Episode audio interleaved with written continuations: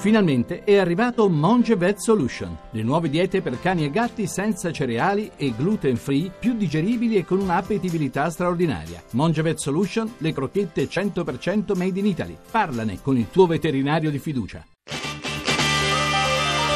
Rai G R uno.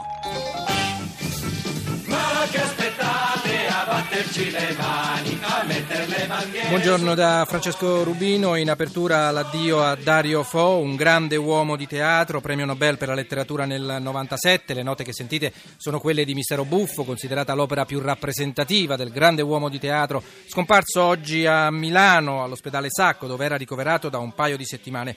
Aveva novanta anni, settanta dei quali dedicati al palcoscenico, uno dei più grandi e famosi artisti italiani dei tempi moderni, drammaturgo, attore, regista, scrittore, pittore, scenografo, attivista e molto altro. Fo ha rivoluzionato il mondo artistico italiano e fino all'ultimo ha mantenuto il suo spirito da giullare che lo ha sempre cro- contraddistinto. Tre anni fa, nel maggio duemilatredici, se n'era andata Franca Rame, la sua compagna nella vita e nell'arte per oltre cinquanta anni, e così Fo la ricordava in una intervista nel marzo di quest'anno. novanta anni ed ha avuto sostanzialmente tutto, profeta in patria, all'estero, il Nobel. Cosa le manca? Franca. Franca mi manca moltissimo. Era la compagna sul teatro e soprattutto era quella che non mi, non mi lasciava mai mancare un appoggio e un'intelligenza nelle indicazioni.